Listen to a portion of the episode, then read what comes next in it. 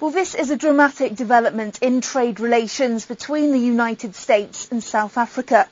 The President's announcement comes after the completion of an out-of-cycle review of South Africa's AGOA eligibility.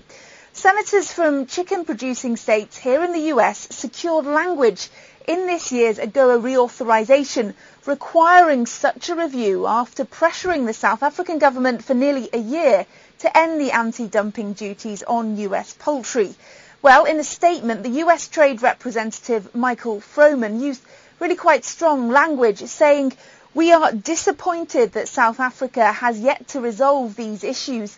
And he also said that the decision had not been taken lightly. But despite working hard over many years to help South Africa to avoid such action, unfortunately, he said, issues do persist, but he added that we have seen some important engagement by South Africa in recent days and that he does remain hopeful that it will meet the mutually agreed benchmarks relating to eliminating barriers to US poultry, pork and beef to avoid a suspension of those AGOA benefits.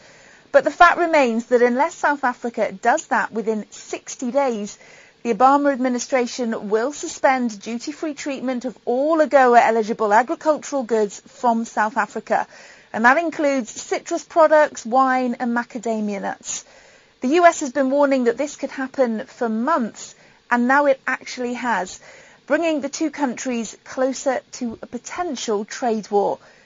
Kate Fisher, SABC News, Washington.